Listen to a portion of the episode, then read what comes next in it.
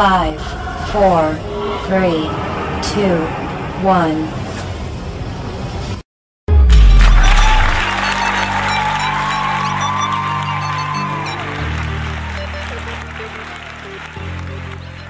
Halo semuanya, balik lagi sama gue Darmaji di Cerita Hari Lu.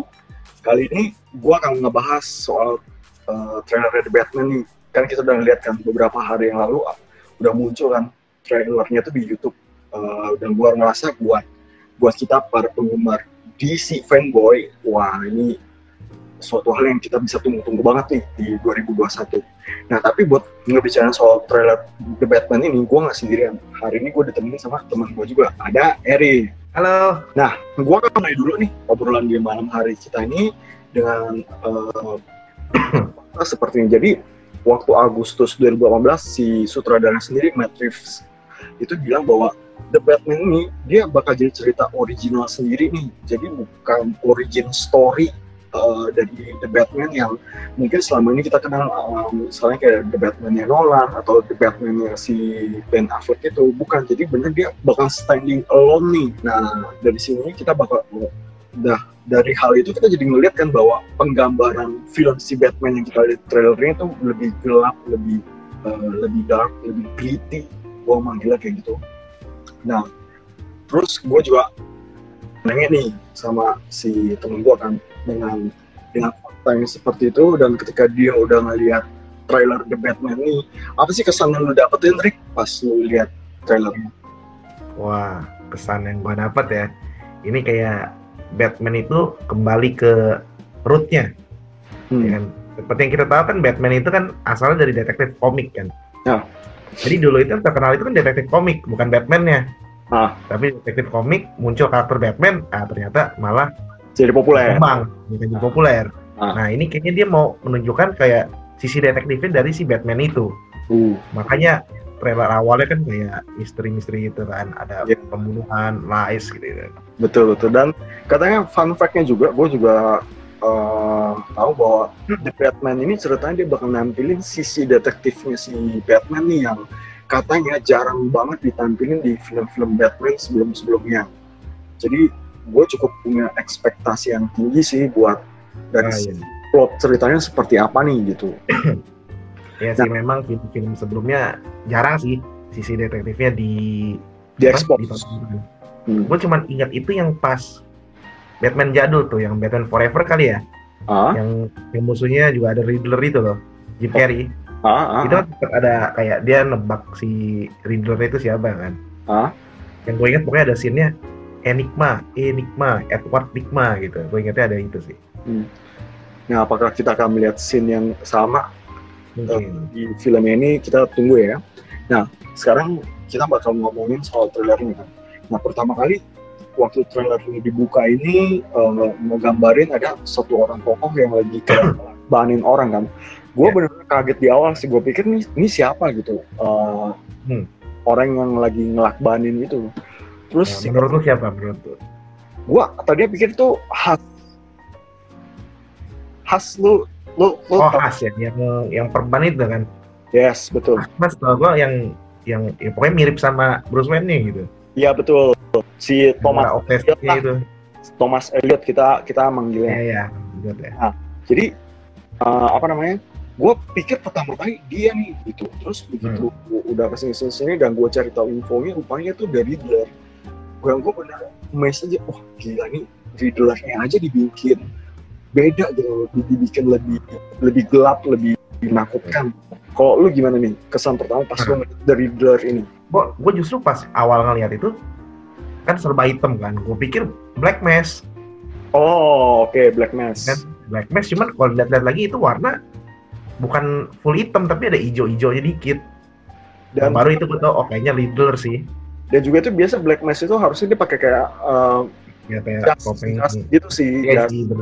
Jas yang biasa pakai jas kan. Pokoknya kayak Bird of Prey-nya si Black Mass itulah gitu.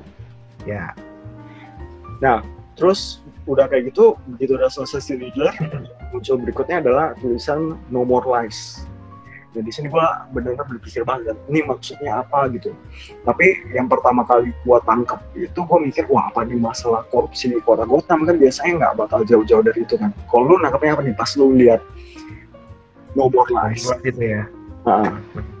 Pas lihat No More Lies baru gue mikir apa ini Riddler ya. Soalnya kan lebih kata-kataki gitu. Terus kan di sini tuh ada kayak apa potongan koran gitu kan? Iya. Itu sampai gue post, gue liatinnya ada hubungannya nggak ya sama koran-korannya. Terus ada kayak tulisan-tulisan apa don-don ini apa? Ini nama orang atau bukan? Gue searching loh. Ternyata kayaknya nggak ada hubungan sih. Gue juga mikir kayak gitu sih. Gue bener-bener lihat apa nih ada Easter egg-nya ya. Gue coba perhatiin. Dan soalnya kan kadang tuh kalau kayak film detektif itu di trailernya ada clue gitu kan? Betul. Makanya gue liatin, gue pause gitu. Nah terus berikutnya juga ya kita lihat kan bahwa si Batman datang nih di tengah-tengah. Sebelum Batman. Oh, belum Batman. Jim Gordon masuk kan? Ya, Jim Gordon dulu. Gua nggak tahu sih. Menurut lo ini bakal jadi apa ya? Maksudnya bakal jadi argumen nggak ya di tengah-tengah DC fanboy maksudnya? Oh, kayaknya gua tahu yang mau lo ngomong nih. Iya, si Jim Gordon ini diperanin sama si Jeffrey Wright kalau gua nggak salah. Nah, dia orang berkulit hitam kan, yang which is notabene kita taunya si Jim Gordon kan biasanya orang Caucasian berkulit putih gitu kan. Terus dia ini datang dengan si Jeffrey Wright gitu yang berkulit hitam, dan menurut gue ini bakal jadi bakal jadi argumen nggak sih tentang para DC fanboy? Kalau menurut gue ya mungkin dari film-film kita ngomongnya reboot ya, film-film reboot sebelumnya. Itu banyak sih yang kayak gitu, yang karakternya aslinya gimana, pas lagi live action penggambarannya beda. Ya contohnya mungkin kayak lu kalau pernah nonton dulu Fantastic Four yang terakhir ini, itu kan si Johnny Storm, ya kan Human Torch, kita taunya kan ya Caucasian juga kan, tau-tau jadi kulit hitam gitu. Adanya Susan Stormnya malah putih, gue bingung sih. Iya. Nah mungkin ini maksud gue niatnya sama, ya nggak jauh-jauh lah, anggap kayak Avenger kan, Nick Fury-nya gitu lah jadi Samuel L. Jackson. Mungkin dia mau coba yang seperti itu, Bapak bilang. Oke, semoga hal ini nggak nimbulin perdebatan ya di tengah-tengah pada DC fanboy yang bilang wah harusnya. Sebenarnya kalau perdebatan dia, gue rasa ada jalan keluar ya Ji.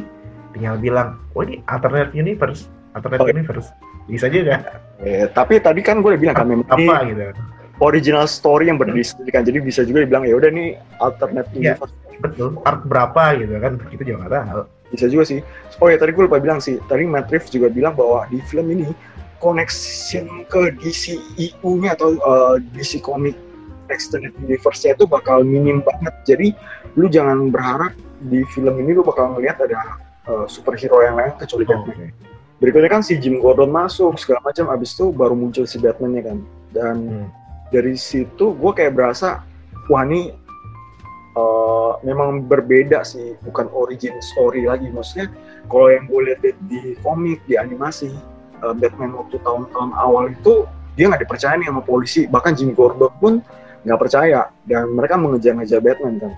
Nah tapi di sini ceritanya Batman udah kayak didapat rasa kepercayaan itulah, jadi bisa masuk ke tengah-tengah para polisi dan Jim Gordon itu.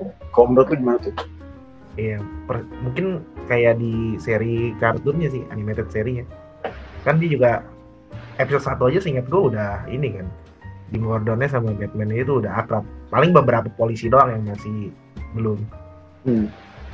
Kayak siapa sih bawahannya Jim Gordon tuh yang kalau di animated seri suka dia pengen nangkep Batman banget gitu. Lupa sih gue lama banget ya. Mungkin timeline-nya di situ sih menurut gue. Ini The Batman animation yang lu bilang yang tahun 90-an kan? Iya. Yang Bruce Wayne-nya kotak banget. Iya. Lupa gue boy, enggak usah diomongin, ketahuan kita udah tua.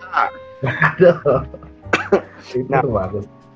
Terus abis itu yang menariknya juga buat gue adalah si Jim Gordon terus langsung bilang kan ada kayak surat To Batman. Jadi ini rupanya surat dari Riddler kan. Terus ada tulisannya, ayo kita main sebuah permainan antara lu dan gue. Terus yang tulisan di sebelah kiri apa ya? Lu inget ya? Orang mati lakukan ya? What apa gitu? What lies apa gitu? what that apa ya, itu kurang jelas sih, masih ketutupan bayangannya. Jadi gua rasa ya baik lagi sih, maksudnya konflik yang kita pasti bakal lihat Riddler dan Batman ya pasti permainan manipulasi, strategi, dan yang memang kita tahu Riddler itu salah satu musuh Batman yang pintar kan, maksudnya dia lebih pakai otak daripada otot. Jadi ya itu gue kembali lagi berekspektasi, wah semoga plot film bagus nih gitu. Nah kalau lu gimana? Kalau boleh nambahin ya, itu pas gue ngeliat suratnya itu tuh amplopnya itu gambarnya burung hantu tuh. Nah itu burung hantu. Owl. Nah kalau lu tahu kan di Batman juga ada story tentang secret society-nya kan, ya. Di Court of Owls itu. Dan di mana ya Court of Owls itu kan kayak yang di belakang layar lah setiap kejadian di Gotham. Nah, kalau lu pernah ngikutin Court of Owls itu kan kayak punya guardiannya sendiri kan, kayak yang melakukan tindakan kotornya lah. Ya. Ya itu namanya kalau nggak salah Talon, ya betul. Ya kan? Talon itu kan kostumnya itu kayak burung hantu banget. Nah, kalau gue lihat di sini Riddler-nya itu rada mirip Talon juga. Oke. Nah, apa mungkin nanti itu plot twist di situ ya? Kita nggak tahu sih. Kostumnya mirip soal kacamata hitam bulat gitu kan. Bisa jadi sih. Makanya nggak dikasih lihat Riddler-nya soalnya. Iya sih, di trailer ini belum dikasih lihat si ini. Ya bisa jadi sih nanti menuju ke sana juga.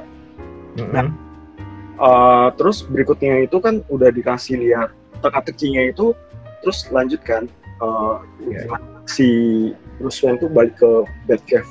Nah, yang sebelum itu ada satu yang lo mungkin kesekip. Apa tuh? Ada satu kayak lagi disorot, orangnya sih kayak gemuk gitu, terus pada rapi, klimis. Menurut gue itu Penguin, tapi gue nggak tahu. Oh iya. Dia sekilas doang sih, tapi nggak terlalu nggak dilihatin lagi. Nah, dan gue memang coba cari tahu sih. Dan rupanya itu memang Penguin kan. Jadi benar Penguin ya. Iya, pemeran tuh nggak main-main, Colin Farrell. Iya. Colin Farrell kalau nonton The Fantastic Beasts kayak gitu, itu ada tuh yang Fantastic Beasts yang pertama dia, dan ya maksud kita udah nggak ragu lah sama actingnya. Dan gue juga langsung berasa kayak, wah, Penguin diperanin sama Colin Farrell. Gila nih film sih, bakal keren abis sih. Nah, terus momen Penguin tuh lihat muncul, terus habis kan kita akan masuk ke scene bukunya di mana si Batman nyampe ke Batcave-nya kan. Nah, waktu gue lihat Batcave-nya itu, gue sendiri berasa kayak, ini Batcave nih setengah jadi nih. Beda Batcave pada umumnya. Lu ngerti nggak maksud gue?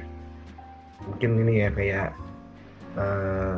ini mungkin masih kayak tahun-tahun awal dia belum terlalu canggih gitu kan? Ya, jadi kayak ya masih belum jadul. Ya itu sih yang gue juga ngeliat kan pas dia jalan ke Batcave. Ya. Terus abis sudah gitu next scene-nya itu adalah mobil yang tiba-tiba nabrak di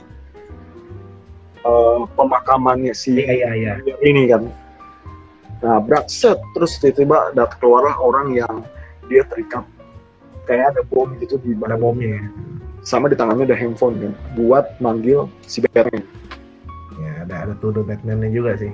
Nah betul itu. Terus abis itu scene berikutnya muncullah si Catwoman ini kan ya, nah, kayak gitu. Yang gue pengen highlight di sini Rick, gue bener-bener ngeliat banget sih kostumnya sih Catwoman itu benar kayak ya udah kayak net aja, lu pakai jaket kulit, pakai topi kupluk, udah jadi kayak gitu kan. Skimas lah orang manggilnya. Nah, maksudnya di sini sih gue benar-benar ngelihat banget kan bahwa oh ya udah ini memang cerita tahun pertama nih, makanya kostumnya tuh nggak bagus-bagus amat. Dan berbicara soal kostum, gue juga pengen ngomong sih soal kostumnya si Batman. Gue juga berasa kayak jadi benar-benar kostumnya masih kostum awal banget gitu loh. Iya. Yeah. Kayak kurang oke lah. Dan kan gue tahu juga nih film bakal bikin trilogi nih. Harapnya sih nanti di setiap film kostumnya bakal diganti lebih baik sih, gue yakinnya kayak gitu. Ya itu pasti sih. Kayak contohnya lambang logonya si Batman aja kayak, ya itu kayak gimana yang ngomongin, kayak kelawar tapi ada mekaniknya masih kelihatan gitu, nggak yang benar-benar kelihatan kayak kelawar gelap hitam gitu. Oh ya masih. Tapi ya, masih ada mekanik-mekaniknya gitu. Ya. Kalau masalah kostum ya, gue sebenarnya tadi mau ngomong kostumnya Catwoman sih. Huh? Menurut gue itu kostum nomor 3 lah dari semua Catwoman yang pernah gue lihat filmnya ya. Huh? Kan kalau lo tahu kan dulu ada yang film jadul Batman ada Catwoman juga tuh. Oh iya iya. Kostumnya ada jahitan-jahitannya itu. Ah, gue tahu. Nah itu menurut gue bagus tuh. Oh. Terus yang kedua yang Batman-nya Nolan yang terakhir. Oh iya iya iya benar. Apa kita pakai kayak Google gitu tapi pas digini jadi kayak kuping kan? Iya iya benar. Terus itu lumayan sih. Ya aktrisnya juga. Aktris juga oke. Gue masih nyetu Anne Hathaway kalau gue nggak salah, gila gue. Ya. Nah yang ketiga ini menurut gue kupluk tapi ya membentuk kucing lah. Yang paling jelek yang tahun berapa punya tuh ya Catwoman-nya. Yang mohon maaf nih bajunya kayak pakai BH dong. Ya. Oh. Itu jelek banget beneran dah. Yang diperanin sama Halle Berry, ya gue ingat. Halle Berry, itu menurut gue jelek sih. Kata filmnya juga flop sih. Nah, kalau Catwoman menurut gue masih oke lah. Nah itu mantap sih. Nah terus kan kita masuk nih ke scene berikutnya kan. Scene berikutnya gue juga lihat ada adegan di mana si Batman tuh lagi ribut sama polisi di tengah-tengah ruang interogasi. Ya. Nah di sini gue masih berasa sih bahwa ini berbeda nih dari originnya Batman, benar-benar kayak gue berasa ya udahlah ini ceritanya benar-benar kayak Batman mungkin udah awal tahun 2000 kali. Batman udah lebih kayak diterima gitulah. Buktinya dia bisa masuk ke ruang interogasi polisi gitu, kayak nggak ada masalah apa-apa. Gitu. Nah, naik ke interogasi sebenarnya di serinya Nolan juga pernah tuh, cuman itu nggak apa ya? Nggak ada banyak polisi, agak magic gitu. Iya masuknya banyak. Gelap, tapi kan nongol udah keluar dia aja sama Joker gitu kan, interogasi. Kalau ini gue nggak tahu pokoknya titik gue dia bisa muncul. Iya, titik gue udah rame. Nah, terus scene berikutnya kan adegan si Batman mergokin si Catwoman dan mereka fight. Gue kira yang itu dulu, yang barbar. Oh belum. Catwoman dulu ya. Ini dulu. Nah pas mereka fightingnya bagus. Ya gue juga berharap sih semoga nanti kedepannya ada development nih antara si karakter Batman dan Catwoman kan. Jadi kan selama ini kita tahu di komik juga Batman dan Catwoman itu kayak punya love-hate relationship kan. Iya betul. Mereka pernah hampir mau married juga, terus tapi nggak jadi. Ya kita berharap sih mungkin di sini kita bisa ngeliat lagi kayak mirip-mirip kayak Catwoman dan Batman yang si Nolan deh. Kan mereka jadi tuh. Nah, kita lihatlah depannya apa yang mau dibawa nih di Catwoman-nya ini. Sering di shipping gitu sih Catwoman sama Batman. Oh iya. Emang film yang jadul juga kan sampai mau jadi cuman mau cut. Emang cuma yang paling better kayak ini sih. Kalau enggak lu mau siapa? Ada Poison Ivy, ada Harlequin. Kayak enggak semua. Cocok. Nah. Nah, itu nyentuh Poison Ivy langsung sekarat situ. Gak bisa. Tapi kan Batman pinter ya. Gue inget di Batman Forever. Gue agak lupa. Batman and Robin kali. Ya, oh, Batman and Robin ya kan si Batman-nya pakai apa? Bukan ya. Itu Robin yang pakai. Oh iya, buat tutupin bibirnya. Ya. Bisa ngecipok. Cipok apa-apa. Hidup deh. Awas hidup. Nah, scene berikutnya yang bikin gua kaget banget adalah adegan burutannya si Batman. Nah, itu juga tuh. Si Guns-nya cuma nanya, lu tuh siapa sih? Terus dia maju mau mukul Batman, dihajar habis-habisan sama si Batman. Gua kaget banget. Gua kayak berasa, ini bukan Batman yang gua kenal nih. Batman yang gua kenal. Dari sound effect-nya sih parah tuh, jebret. Bener-bener kayak orang marah lagi mukul barang nih. Abis itu gua rasa orangnya. Jadi gue berasa kayak wah ini Batman lebih kejam, lebih brutal, lebih cruel, lebih kasar. Benar-benar gue berasa kayak ini beda lah dari Batman yang lain. Kalau lu nangkapnya apa nih Rick? Wah gue ya, gue pas adegan gitu, gue ingat ini kan Batman sendiri kan emang prinsipnya nggak mau ngebunuh kan. Tapi setahu gue dia cara-caranya juga kasar. Kan maksud gue di salah satu komik mungkin ya, kan pernah diprotes tuh. Ini apa penjahatnya kenapa lu bikin koma begini? Dia kan cuma bilang yang penting nggak kau bunuh. setengah mati kan belum mati. Iya, betul. Maksudnya ya, kalau emang tadi arahan filmnya masih kayak awal-awal si Batman, ya mungkin dia mikirnya masih kayak gitu tuh. Iya. Yang penting nggak mati. Nggak mati. Apa-apa ya, ngarat aja ya. Ngarat ya. Betul-betul. Bisa jadi menuju ke sana ya. Jadi gitu. Dan emang dia pengen ngasih lihat, oh Batman itu kayak mainin rasa takut gitu kan. Betul. Penjahatnya kayak ngeliat dia, wah. Betul. Ini lebih ngedapetin kesannya sih buat bikin orang takut. Iya. Terus scene berikutnya yang bikin gue agak kaget juga yaitu sih pas dia ngomong kan, Batman ngomong, I am vengeance. Jadi buat gue ini bener film Batman pertama yang dia ngomong kayak gitu. Biasa kalau kita ngomong live action dulu ya. Kalau di live action pas ditanya lu siapa, dia selalu ngomong gua Batman. Kalau di animasi, ya gue memang pernah melihat versi panjangnya di animasi, dia bilang I am the Dark Knight, ya apa I am the Dark, terus I am Vengeance. I am the Knight maksudnya. I am the Knight, I am Vengeance, I am Batman. Nah itu tahu itu dari mana?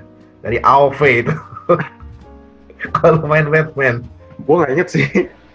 Nah, pokoknya gue lihat di film animasi dia ngomong versi panjangnya di sini, tapi di film The Batman versi Matt Reeves ini dia pertama ngomong I am vengeance. Gila, gue merasa kayak ini lebih menambah kebrutalannya si Batman sih.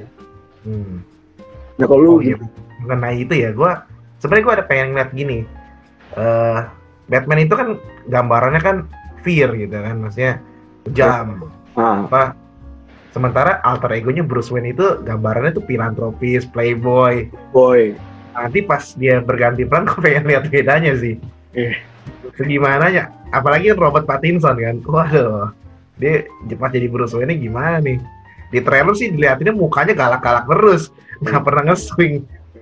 Soalnya dia benar kata lu sih, soalnya kok seperti ini yang Bruce Wayne nonton Batman-nya si Nolan, Batman-nya si Ben Affleck. Kan kita selalu lihat yang begitu dia jadi Bruce Wayne kayak perbedaan persona gitu kan. Iya. Trailer kemarin bener kayak nangkapnya Bruce Wayne-nya juga lebih dark, lebih gelap kayak gitu sih. Karena iya kayak penuh dendam gitu. Kayak penuh dendam bener, kayak ya bener-bener kayak bener-bener awal film banget lah, kayak dia masih penuh dengan rasa amarah gitu. Kayak gue jadi penasaran juga sih ya, lu ngomong kayak gitu. Iya. Bakal di Bruce Wayne gimana tuh kayaknya dia apa?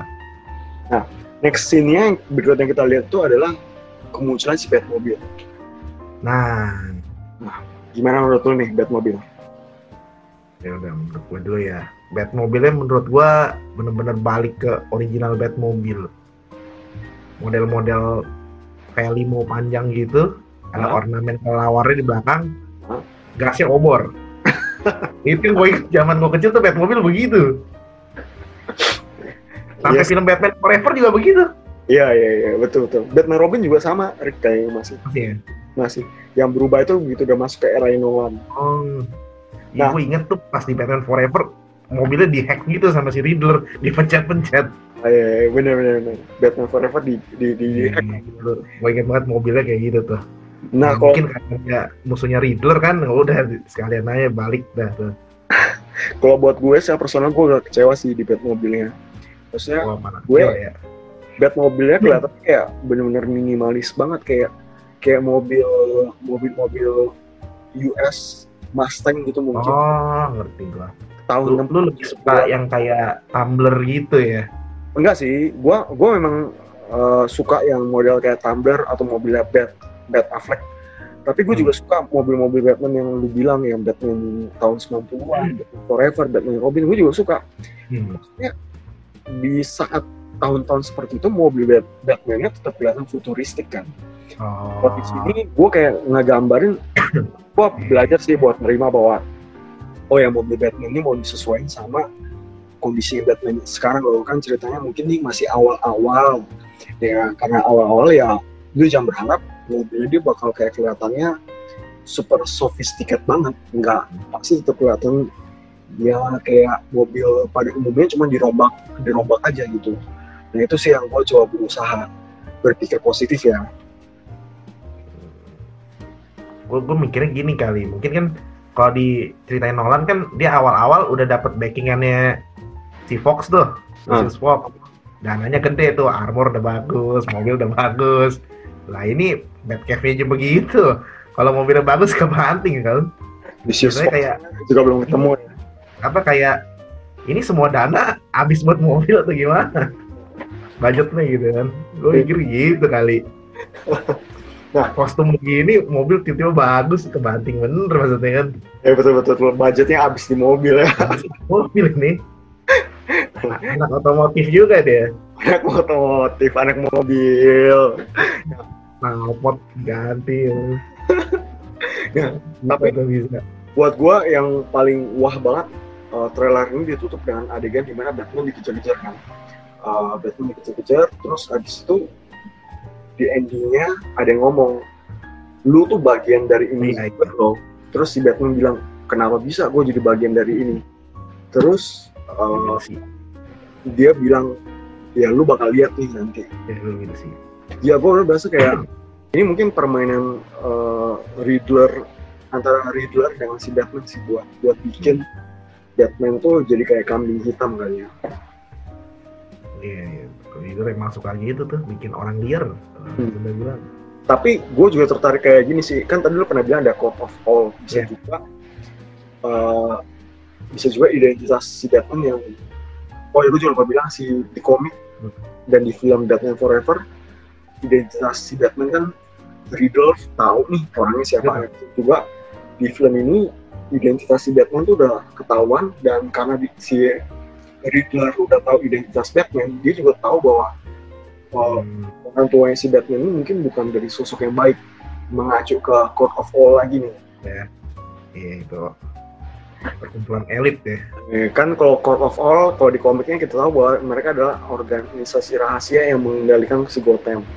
Dan kalau gue nggak salah ingat juga, si Thomas Wayne itu juga mensupport mereka kan dengan memberikan bantuan uang atau apa gitu, ya nggak? Iya, kayaknya ada hubungan sih. Nah, jadi bisa juga dibilang, wah ini blood money banget nih. Jadi begitu udah ketemu sama Riddler, makanya dia bisa ngomong kayak itu, dia bilang, ya udah si Gotham bisa sekacau ini juga gara-gara keluarga gue juga gitu, gara-gara lu juga gitu.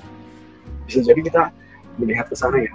Ya tapi sebenarnya kalau dia mau tambahin ada satu lagi sih sebenarnya yang bagus dari Court of Owls. Apa tuh? Si Talon itu sendiri. Oh. Alter egonya lu tau gak siapa? Gak tau. Kalau lu baca di satu komik itu ada satu yang ngebuka alter egonya. Nama si Talon itu Thomas Wayne Junior. Hah? Thomas Wayne? Jadi dia saudaranya si Batman? Dia sebenarnya kakaknya. Oh. Ada satu yang ini. Gitu. Mungkin bisa juga kesana sih. Bisa juga sih. Soalnya gue gak tau ya, tapi di rumornya aja villain The Batman sendiri ini bakal ada 6 yang kita udah itu ada Penguin, ada Riddler, ada Catwoman, terus katanya juga nanti ada Two Face, ada Mad Hatter, ada Firefly juga katanya. Tapi kan ini belum tahu nih, ini masih spekulasi, belum ada omongan langsung dari sutradaranya kan. Ya bisa jadi juga si Talon yang muncul sih, bisa jadi dalam trilogi The Batman ini ya udah main story-nya itu berbicara soal Court of Owls, dan nanti kita bakal melihat Talon di akhir film The Batman ini mungkin dimunculin sesaat, atau di film The Batman sequelnya, atau mungkin di film yang ketiganya mungkin. Kan kita nggak tahu juga ya. Bisa jadi tuh, maksud gua arahnya antara mau dikasih lihat yang tadi lu bilang yang oh nih parent lu juga nggak sebaik yang lu pikir loh, bisa kayak gitu, atau yang kenapa normalize ya, maksudnya itu dia pengen bilang anaknya mereka tuh gua bukan lu, gua Thomas Wayne Junior, maksudnya begitu. Normalize nih, bisa sih. Udah nggak ada yang tutupin lagi gitu. Maksudnya legitimate son-nya itu gua, gitu. Bisa jadi. Soalnya kan apa? Pertama dari kostum Talon-nya itu, ya Riddler lah kita, Riddler tapi kayak Talon. Itu sih yang gua mungkin kalau bener sih keren sih. Ada yang ini ya? Ada lagi nggak mau ngomongin? Mungkin mau ada yang gua miss gitu Ji? Nggak ada lagi sih Rik. Ya, gue juga pengen bilang thank you banget lo Rick buat lu dan nemenin gue nih buat kita nge-breakdown trailer The Batman. Ya kita berdua dan para DC fanboy di luar sana berharap semoga The Batman ini bisa jadi sebuah film yang berbeda lah dari film-film Batman pendahulunya, dan bisa memberi kepuasan yang berbeda lagi ya, dan level yang berbeda gitu. Dan kita bakal tunggu, nanti gue juga akan mereview film ini nanti di 2021. Tapi kalau pandemi ini udah berakhir ya. Bioskop. Oke. Nonton gue reviewnya. Oke, thank you banget Rick buat udah nemenin gue. Nanti kita akan ngobrol. Kita lihat teori mana yang masuk. Boleh. Ke sini review. Kita akan lihat teori mana yang masuk ya. Okay. Ternyata salah semua teori itu. Bisa jadi ada yang salah. Anyway, thank you banget Rick. Dan buat para pendengar Cerita Hari Lu, boleh follow Instagram kami di @ceritaharilu dan kita juga punya email di ceritaharilu@gmail.com. Kalau kalian mau mengirimkan topik, kritik atau saran, boleh kirim ke sana juga atau mau DM kami juga boleh. Pengen ngomong kritik, saran atau ada ide yang pengen kami bahas, kirimin aja. Dan tetap stay tune di podcast Cerita Hari Lu, kita akan muncul lagi dengan episode-episode yang lebih menarik. Thank you semuanya. Dadah.